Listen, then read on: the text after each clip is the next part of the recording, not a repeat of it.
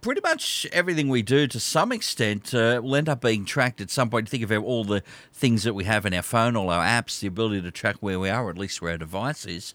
Uh, and a lot of that technology moving into motor vehicles. And uh, so, story out today from Choice uh, suggesting that, well, a lot of new cars are tracking everything we do, and we'll see if there is a way to get around that. Uh, from Choice uh, this morning is Rafi Alam, is their senior campaigns and policy advisor there.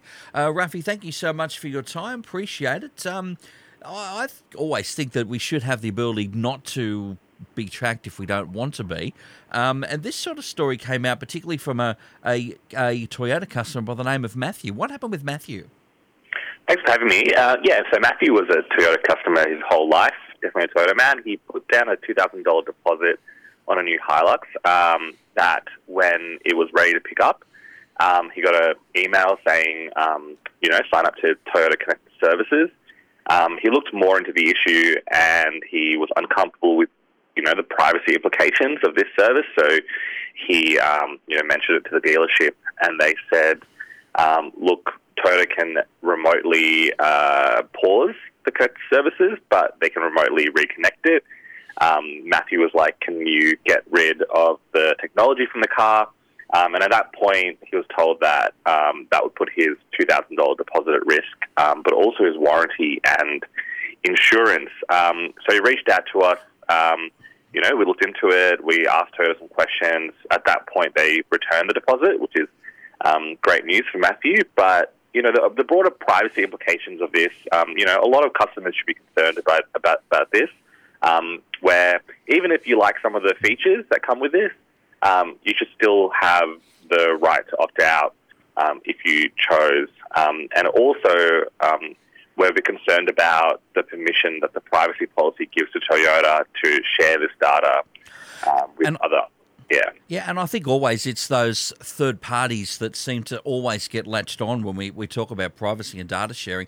Am I right in assuming, uh, uh, um, uh, Ravi, that the um, the information, the tracking is to do with maybe if there's a breakdown or things like that, or things like that, and they can find you, or am I at the wrong wrong end of the stick there?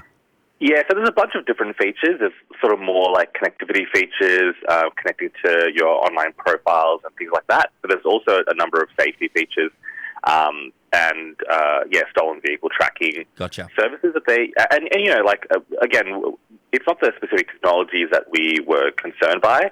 Um, it's what they, what they are allowed to do with that data um, when they collect it and, and also what they're extremely vague about. Um, you know, Toyota's smart features don't really explain why they reserve the right to share data with debt collectors and insurance agencies.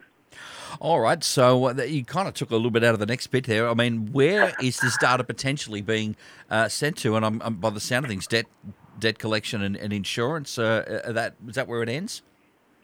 Uh, well, we're not sure. So they give a list of a number of different types of um, agencies that they might share the data with.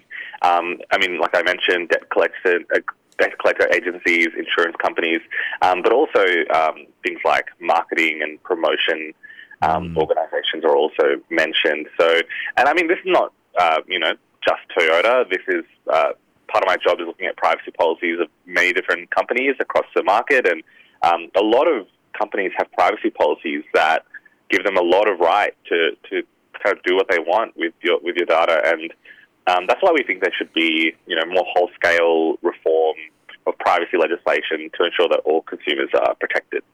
Yes, I, I I'm kind of guessing insurance. I can possibly draw a line there, and I'm I'm guessing as well uh, debt collection in case you uh, fall foul of your, your payments, and all of a sudden, uh, oh no, I don't know where the car is, don't know where you sort of they could come and find you. I'm thinking that's the the covert stuff there, but all of the marketing stuff. I mean, yeah, surely there there would we should be able to this should be upfront, and you should have the option to, um, you know, just opt out really, and, and that be permanent.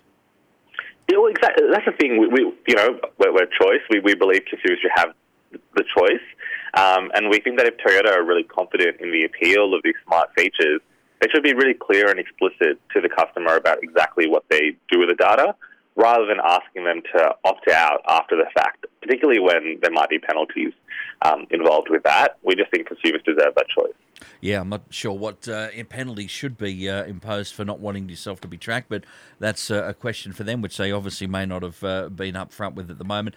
And you said, uh, Rafi, that the, the bad news may be that most car uh, brands may be delving into this this style of, uh, shall we say, features. Yeah, for sure. And and you know, we looked into Toyota because Matthew came to us um, also, Toyota is one of the biggest car brands in Australia, so um, it made sense. But it doesn't stop there. We're, we're actually looking into other car car brands as well. Um, and actually, last year, the Mozilla Foundation did a report um, into cars and privacy, and they found globally that cars were the worst product category they'd ever looked at in terms of privacy. Um, and so we are really interested in seeing how car companies uh, stack up on privacy in Australia too.